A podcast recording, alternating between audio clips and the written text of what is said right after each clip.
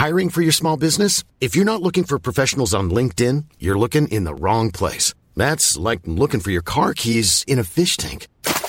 LinkedIn helps you hire professionals you can't find anywhere else, even those who aren't actively searching for a new job but might be open to the perfect role. In a given month, over 70% of LinkedIn users don't even visit other leading job sites. So start looking in the right place. With LinkedIn, you can hire professionals like a professional. Post your free job on linkedin.com slash people today. Burrow is a furniture company known for timeless design and thoughtful construction and free shipping. And that extends to their outdoor collection. Their outdoor furniture is built to withstand the elements, featuring rust-proof stainless steel hardware, weather-ready teak, and quick-dry foam cushions. For Memorial Day, get 15% off your Burrow purchase at burrow.com slash ACAST and up to 25% off outdoor. That's up to 25% off outdoor furniture at burrow.com Hello and welcome to the Half-Backed Podcast, the World Cup Special Edition. I'm your host, Tim Williams. Joining here to talk about the upcoming Rugby League World Cup is one of the sharpest minds in rugby league, former Raiders and Dragons playmaker, Sam Williams. Sam, how are you, mate? Going well, boys. Very excited. The World Cup. It's um, you know, it's a, it's a whole new competition. Something I'm looking forward to seeing. It's been too long between drinks for international rugby league, and we're going to see a lot of it in a short period of time. As a bloke who's played plenty of footy over in the UK, keen to get your thoughts on the conditions over there, which we'll chat about a little bit later. Also today, Jimmy Hughes, the ex-TAB data analyst, regular on the Halfback podcast, is out of action. Got married a couple of weeks ago. Congrats to Hughes. He's on his honeymoon uh, somewhere at the moment, traveling the world. So we'll leave him to that. Fortunately, stepping into his place, we have a very special guest it's an ex, ex Melbourne Storm and Tigers talent identification manager responsible for the Harry Grant swap deal. Very infamous that one. Now working as Gus Gould's right hand man of the doggies, Scotty Woodward. Scotty, how are you, mate? Uh, yes, mateys. Timmy, Sammy, how are you? Very well, mate. Scotty, mate, you, are one of the. Sh- I said Sam's one of the sharpest minds in rugby league. You're one of the sharpest minds in rugby league as a combined data analyst and a footy brain, mate. Thanks, mate. I'm really looking forward to the weekend. Uh, a, cu- a couple of good games. And Scotty, you're actually lucky enough to be shooting over for the back end of the tournament. Yes, I'll, I'll be there um, the day after the Melbourne Cup. Absolutely counting the days. Win an absolute motcha on the Tuesday and pay for your trip for, for the Wednesday afterwards. So that'd be yeah, good stuff, mate. Uh, on today's show, we will be previewing the World Cup, obviously dropping our punting plays as well, our locked value and Hail Mary plays for the tournament. We'll get a few insights from Sam, uh, as I said, who spent plenty of time playing with the, the Catalan Dragons in the Super League, the Wakefield Wildcats. I really keen to, yeah, to speak to him about the conditions over there, how they might impact the World Cup, what will be different to what we see here in Australia in the NRL. Quickly recapping the NRL season uh, for the Half Backed podcast. Sam topped it on 238.5% ROI return on investment. Absolutely killed it. I finished up on 116% ROI. Uh, so a tidy little profit there as well, which will hopefully continue on through the World Cup. The top sport special for the NRL season, I think we started about around 17 or 18. A thousand percent ROI. So hopefully we're able to steer you into a few winners this season uh, and get you in the green.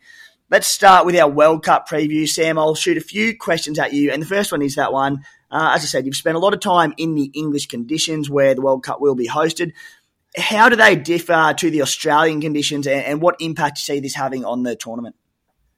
Yeah, I think it's probably the main thing that can um, unsettle the Australian side, and and we all know when the conditions go poorly, or if it's wet, or if it's um, windy, it, it, really it brings sides together. You, you often see um, one side who who need to change their game dramatically, whereas another side might be a lot more simple and they can just go forward. And the English conditions at this time of the year, it's, it's going to get cold, it's going to be wet, it could snow, you could get anything over there. It's a, it's a um, you know, it is a really volatile time of the year. So it's going to be very interesting to see which teams can handle it. I think um, that's the big thing for Australia is is trying to uh, trying to get used to these conditions. The big one is that they've got effectively three warm up games before any of the big games. So I think they'd be happy to see some some wet, windy, cold conditions and, and get used to that. Uh, I, I, we might go into it a little bit further, but I, I still feel as though that uh, Nathan Cleary it, I still think that they're going to play him in the big games. I'm not sure if that's the plan or where, what the update is with it. But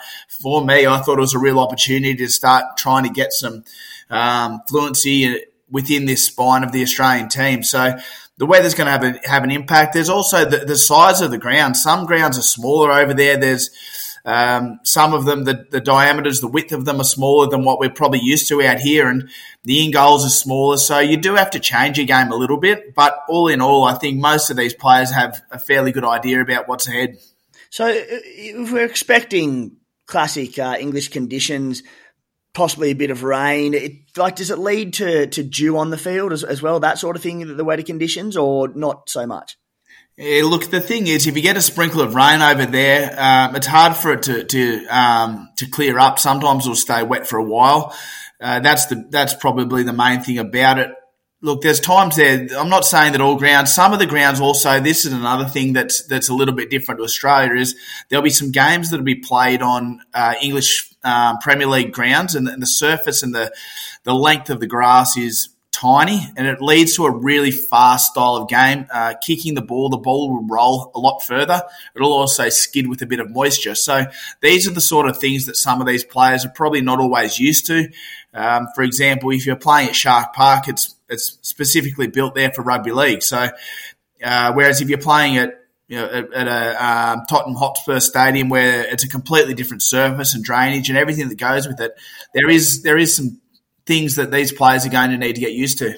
Mm. So thinking off the dome here, but uh, like if we do get these wet conditions, that generally tends to a favour blokes with good kicking games who can win the game off their boot, aka Nathan Cleary, but also probably teams with those big bustling forward packs where it becomes a, a less expansive style of footy and can be played through the middle, uh, which obviously the team that that leads to is someone like Tonga. Yeah, I think Tonga, both your Tonga and Samoa, I think they're the sides that probably could benefit from it. The big thing about a side like Samoa is can their halves step up at this international level to be as dominant as they need to be? I think in the NRL, it's the more and more that people analyse the game or people watch, it's always talking about the halves, the spine, the fullback, the hooker. I think that's where their biggest um, you know, biggest issue probably to a point is is can they step up to against some of these really um, quality international halves that have been there and played it before. So I think that there's a lot a lot riding on some of these halves with lesser experience and teams who haven't played a lot of football together. And that's probably the big reason why someone like um, DCE is in that side. It's the, the combination he's already got with the spine in a short amount of time. It's you don't have long to get it right, but once again, I feel Nathan Cleary deserves deserves to be playing halfback. I nearly said wearing the number seven jersey, but that's ridiculous because the DCE will be wearing two. Um, so it's um, yeah, don't get me started on that. But I, I, certainly feel as though that these halves are going to need to step up because there's some of the the, the power and the um, and the size is there for some of these sides, but can they um, can they control the game to win a World Cup? Mm. And we'll we'll get to it's an interesting point you make around or interesting topic I should say around teams and particularly because there's been no international footy really for a couple of years now, aside from the odd game here or there. Players thrown together into sides, and it talks about you going to cohesion of teams, which Scotty's got some wonderful, wonderful statistics for us very shortly. But before we get to him and his statistics, uh, you mentioned the, if we look at the markets, we've got Australia as firm favourites to win the competition. New Zealand at about 360, 370 is second favourites. Um, they look the obvious ones who also look set to meet in the semi final. Outside of those two, Sam, do you see anyone else winning this tournament? You look at England, Samoa, Tonga, uh, or do you think it's just going to be too dominant Australia or New Zealand? Look, I've I've pretty well put a line through Tonga. I, I don't think that they can win it. I think that they're um, I don't think they're as good a side or have the momentum that they had previously. Um, you know, I'm not. I can most certainly get this wrong, but I feel as though that the difference with um, with like a Tonga and Samoa this year is I think Samoa they have so much to play for, and what some of these players who are in this side have given up to be able to play in the World Cup for Samoa. I think that's the big thing, and we know what what rugby league in terms of playing with heart, passion, um, and a will to win. I think this Samoan side, you look at Papali'i um, and Junior Paulo, like these sort of blokes, that they're not going to get another opportunity in a World Cup like this with, with the um, the type of mm. players that they are. I just think that they're going so hard. Um, they've all given up a lot to play for them, and, and, for me, I just think that they're the they're the side that can really rattle some cages. that that's that's not to say, you know, that, that Tonga won't, but I just feel like they've got so much to play for. Um, I mentioned earlier, it's a big one, bit really, really big World Cup for Anthony Milford. I think he's the key. He could, he could quite easily go through this tournament and if they're successful, he could be the player of the tournament. If he can control that team, he could, he could, um, he could be the man of the tournament. But you know, it's, it's really going to come down to him him um, stepping up to the plate and making sure he controls that team. There's a lot Sammy, of Sammy, do you think do you think Milford will be six or or, or Jarome Luai will be six? He'll be. I'm thinking Luai may be the halfback. Yeah, see, I I think that they'll probably play a little bit more of a, a, traditional left and right, where it's less of a dominant seven and, and more of a split six and seven. Luai will have, have his left boot on the on the left edge, Milford obviously on the right. Uh, I think um, Luai didn't kick the ball once in the in the in the grand final, um, so it's going to be he's going to definitely have to take more control.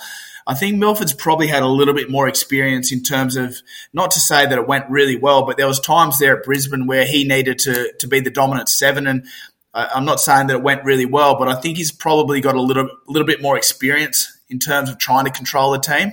Uh, but I, de- I, definitely think they'll play a bit more of a left and a right controlling half, uh, link up um, with the fullback sweeping. Yep. Scotty, let's talk about your cohesion stats, mate, because they're they're very relevant to the NRL. They're, they're one of the, the better stats that I think exist in the game that not many people have, to be honest. I think you have your own systems in, in place to put them together. And it basically refers to, to, you know, the amount of games that players in sides have played together. So um, give us a bit of an explanation on, on, your cohesion system and then leading into, again, do, do you think anyone can beat Australia and New Zealand? Yeah, look, well, firstly, you can go to the bank on Nathan Cleary will be the halfback for Australia. Um, I don't know what that does for DCE, but um, he's not in my 17. Uh, I have no doubt Cleary will be 17, so that's a given. Now, based on that, um, Australia, um, as Kangaroos, have, have only had 42 games together, as opposed to New Zealand, who have had 140. That's a massive difference. Um, both teams have got enormous amount of NRL experience um, 2500 and 2400. So the, the NRL experience is, is outstanding. Uh, the problem that the Kangaroos have got is very much cohesion. And because of politics, because a lot of things, Mel will be struggling a lot with combinations for Australia. Um, in an ideal world, he'd probably like to have Josh Addo-Carr and uh, Matt Burton alongside of each other. He would like to have Valentine Holmes and um, Taulagi alongside of each other. And, you know, the advantage that Cherry Evans has got is that he's in the same team as Jake Trbojevic, who um, uh, is going to be in the team. I feel he wouldn't be in my team, but I feel they'll pick him. So they're the sort of the combinations that um, Mel will be looking for. Um, look, this, these games on the weekend, weather reports say there's going to be constant rain. So um, we're going, we're definitely going to have a wet ground. Uh, whether or not it'll be raining during the game is another thing. Um, the England Samoa game will be played under 10 degrees. So that's not good for Samoa. They won't like the cold, that's for sure. But um, like, I should should point out the guys that are not eligible. When I say eligible, they're injured. Um, Lomax, arguably the best player in England, is is is, is out injured. Walmsley, their best forward, is out injured. Dodd, their champion young halfback, um, is injured. Percival, the gun centre, injured. Johnstone, winger, injured. Trueman, another gun half, injured. Newman, champion centre, out injured. And obviously Gareth Widdop is injured. So England have got a lot, a lot of very good players that are out. But I have to say, they've come up with a pretty good side. Um, and it's going to be in England, and it's a must-win for them. If they lose this game, they're going to have to they're going to have to probably beat Tonga um, uh, to, to keep on going. So there's a grave doubt that uh, they're not going to go very far if they lose this game. This this game is crucial for England, um, and to be fair, it's actually crucial for um, rugby league in the UK. Mm. Um, we really need them um, to win. I'm not quite sure what he's going to do, uh, whether he's going to play Ryan Hall or, or or Dominic Young. He's crazy if he doesn't play Dominic Young. But look, I haven't. I'm not a big fan of either coach, either England coach or Samoa coach. Um, Sammy, I'd like to know your thoughts on George Williams, the halfback for England. um, what I see with England and Samoa and most of the, most of the teams, with the exception of New Zealand and Australia, is there's not a lot of um, top class organising halfbacks in the World Cup. Yeah, I think you've raised some good points there. Um, on the back of some of them players you mentioned with England being injured, uh, I think England, the biggest problem for England, I think that this World Cup needed to happen 12 months or, or 24 months ago. I think they had a, I think they had the squad 12 to, to 18 months ago that could really have threatened. I just think that they're, they're, they're a little bit short. I think Josh Hodgson would have been massive for him playing nine. Uh, you mentioned some of them players that they've already got out injured. I think that on the other hand, the advantage for England is they've been planning for this World Cup for a long time. They've had a they've had plans in place. They've got together. They've had meetings. They've really had their sights set on this World Cup for a long, long time. Whereas a team like Samoa, they they've come together fairly late. Um, so in terms of planning and things like that, that's probably a big advantage for England. I mentioned Anthony Milford uh, previously, but George Williams is the big one for England. He's he's got international experience. He's a he's a big, um, strong defensive half. He's a good ball runner. I think he's got a good kicking game in those conditions. He's got a really good short kicking game, which which can come uh, bring some p- players unstuck over there in them conditions. And I think they've thrown a lot of faith in George. He's a um, you know he's an outstanding young bloke. So the players will, will all want to play with him and play around him. But it's going to be a really big one for him in terms in terms of his legacy. Guys, one of the feel good stories of the year was Nicho Hynes winning the 2022 Dally M medal as the best in the game. Well, if you needed a home loan, wouldn't you want the best broker in the game looking after you? We've wrapped Paddy and George from Mortgage Choice all year. They've delivered in spades just been nominated for the Advisor Magazine's Best Customer Service Award and Best Residential Broker Award for 2020, 2020, 2022. Congrats to those boys for that one. If you want to get some Dally M quality service for any of your finance needs, shoot the boys a message on Instagram at Pat and George Mortgage Choice, or one word, or give them a buzz on 9521 1611. Your appointment is free of charge. All you need to do is mention SC Playbook. Sam, unfortunately, ahead of dropping the punting plays for the World Cup, we've lost Scotty Woodward. The joys of the joys of podcast production. Nonetheless, uh, some good insights from the big fella. Anyway, we'll try and get his plays up online later in the week. Uh, before we get into our plays, we are exclusively using Top Sport Markets. Big, big fans of their value, particularly their same game multi, which is comfortably the best in the industry where the odds actually stack up. If you're keen to follow us along and choose to link up with them, use the special code SC Playbook. If you are, of course, 18 plus only and gamble responsibly uh, if you do. Let's get stuck into our punts, and I will preface it, Sam, by saying uh, and actually speaking to, to Scotty about his plays because it is a, across a World Cup and teams only come out a, a, day or two before it. You don't know how final lineups will go. You don't know if there will be rain coming down in England or if they'll get dry conditions. It, it's quite tough to do, like in particular, game and sort of forecast without doing it sort of a day before the game when, when you have a bit more of an idea. So it does make it a little bit tougher. So we'll do ones that, that we like uh, across the duration of the tournament. Um, but Scotty will hopefully have a bit more to say about that later on in the in the World Cup. We'll look to do another podcast maybe midway through it or, or even before the semis and finals when we know what lineups are going to look like a bit more. Uh, we'll get stuck into it, Sam, and, and, you've got an interesting take on your punts. Uh, what have you got for, for your plays? Yeah, I've gone with two, two uh, more around the value for this World Cup. Um, the first one being Joseph Suaalii to be the Samoan top try scorer. You get 650 about him. And as I mentioned earlier, I feel uh, that both Anthony Milford um, and Jarome Luai will play split halves. Therefore, I think there'll be a place where Suaalii is going to drift across both sides of the field as opposed to being stuck to one side. Um, and I also feel as though he, the talent that he's got, if he's playing against a lesser side, he could easily end up with a bag of tries. Um, I just think playing both sides is the big advantage for him there. So I reckon, I reckon playing around him at 650. My other play is I think it'll end up being a bit of value. And I've worked around a few sort of rough odds in my head, but if I think New Zealand can beat Australia, I think they've got a wonderful lineup. We spoke about cohesion earlier in the in the podcast, and I reckon that you're going to end up getting much better than the four dollars about the Kiwis if you just do an all up. So every game the Kiwis play, just start with whatever you want. Start with ten dollars and just have it on them to win every single game. I think at some point, I think you're going to end up with better value than the four dollars that you can get around them at the moment. So for me, I think that the Kiwis all up Just keep backing them. They've got to win some big games. They've got to win a uh, beat a couple of decent sides, and including Australia in the final. So for me, I think that you're going to get better value, and, and if you want to do that, uh, all the best. Mm, very good. Sam, on Suaalii, obviously the sample size for him is relatively limited at this stage of his career, playing just one season in the NRL. Uh, moved to fullback.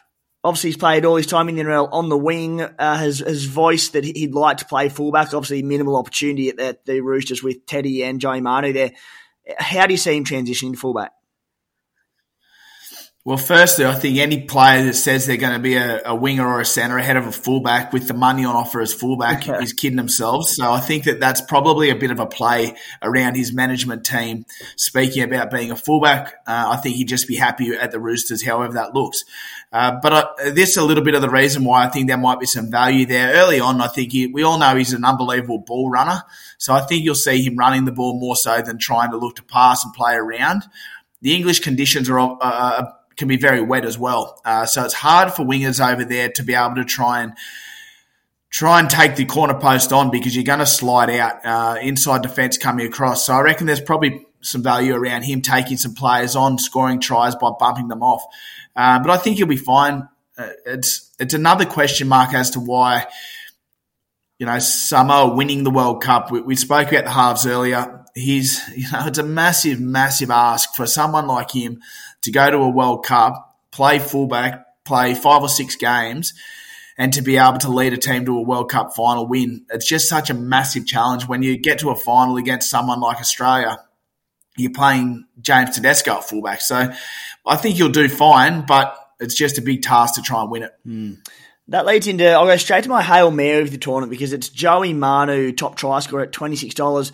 Pretty well for all the same reasons you said uh, with Suaalii there, in that he's not traditionally a ball playing fullback. He's obviously spent basically his entire career at centre. Even the sample sizes we see when he's played fullback for the Roosters, he just takes the line on. And as you said, if it is going to be pretty wet over there, which you know to England, let's face it, it will be. He's just going to take him on, and and I can see him against some lesser sides, just scoring a lot of tries. I'm hoping he plays the majority of games. He sat out the first. Uh, warm up game for them. So I, I do think Joey Manu is a sneaky one at 26 to 1. Now, Sam, my my lock, I suppose, of the weekend, as we were saying, it's a little bit hard to forecast too far in advance, but we do have some lineups for this weekend's games, and I think the, a few lines. The Kiwis versus Lebanon, the line there is 41 and a half points at $1.87. That into Australia giving a 39 and a half start versus Fiji at $3.70 with a top up token. These two sides, you know, granted conditions will, will of course uh, play a factor, but they should belt them off the park. And I think those two combined at 370 is a pretty damn good bet. What do you reckon? Yeah, I tend to agree. I think you're on the money there. I, I most certainly think that there's going to both sides are going to want to put a marker down. I know it's a building block for them. The other thing is someone like we uh, Daly Cherry Evans if they get out to a lead, he's going to want to do absolutely everything he can mm. to secure the um, the halfback position. So he's not going to take his foot off the accelerator. He won't be getting taken off the field. They, they won't be doing too much resting there. So I think um, both players, yeah, I think you're on the money there. Mm. Uh, the other one I also like, uh, I wasn't as quite, well, to be honest, I'm pretty confident with it, but uh, I kept it at 370 for those two. But if you wanted to add a bit more value to that, Tonga versus PNG, the line there is negative 26 and a half. That bumps it up to almost $7 if you throw them three together. But the lock is NZ and Australia to cover the line. My value bet of the tournament, uh, it's not enormous value, and you might say it's a little bit boring, but the top try scorer of the tournament, Josh Addo-Carr is at $4, which I know, Sam, you just said with the conditions, you know, there might be some, a bit more footy played through the middle and it might be a little bit harder for wingers to take on the corner post. But I'm just looking at the Kangaroos draw, which is really soft. And then I'm looking at their squad and, and the notable wingers in that side are obviously Josh Addo-Carr, Val Holmes, who I think will probably be the wingers for the big games, and then Murray Taulagi. So Val can obviously play a lot of centre. You, you, could throw in maybe Campbell Graham has a game or two on the wing there. But you also throw in the fact that Val and Latrell could also shift to, to fullback if James Tedesco's out, which uh, a more aging sort of player. He, he could be missing, you know, several games. Uh, so I think Addo-Carr's going to play a lot of games with the Kangaroos soft draw. So four dollars on the left wing, playing outside Latrell, who'll be on the left as well. He could like I think four dollars is, is, pretty good to be honest. Um, that's pretty well it for, for those plays at this stage. Now, Sam, just the last thing I wanted to throw at you before before we call it quits for the, the World Cup preview is not necessarily directly World Cup related, but I have a lot of people ask me and the question, and it's, it's a really hard one to answer. But Super League versus NRL, you've been there, you've played a stack of games of both. What do you see the key differences in the competitions? And I suppose, yeah, like uh, they're both noted for, for being quite different competitions playing the same sport. Uh, what's your take on, on the differences between those two? The biggest difference between the two two um, the two competitions is the depth. That's it's an easy it's an easy answer for me. Um, in terms of quality, the depth's the biggest thing. In England, they've they've got the championship which runs below the Super League, um, and there's a lot more lot more uh, precedence put on that than probably the the um, New South Wales and Queensland Cup in Australia. So there's still, you know, when we talk about sort of players who, if you had in in the NRL, we've got a squad of roughly thirty there's probably players within who are playing in the championship that would be in a in a top squad of 30 if there was just the one competition. So, bearing that in mind, if you get some injuries to your, let's say your top 17 to 20 players, the depth is tested quite quickly. There's players that probably aren't ready to play Super League that are within a squad who they might be trying to build into the next few years. That might be a young player or might be a, an older player, but someone who's probably not ready to play in the Super League that gets opportunities. Um, whereas in Australia, you've got a squad of 30. Um, and if you're in that top, that squad of 30, you're a gun player. The other thing is you've probably got a, a, bit more of a gulf between the best and the worst, although the NRL over the last few years has probably increased a little bit.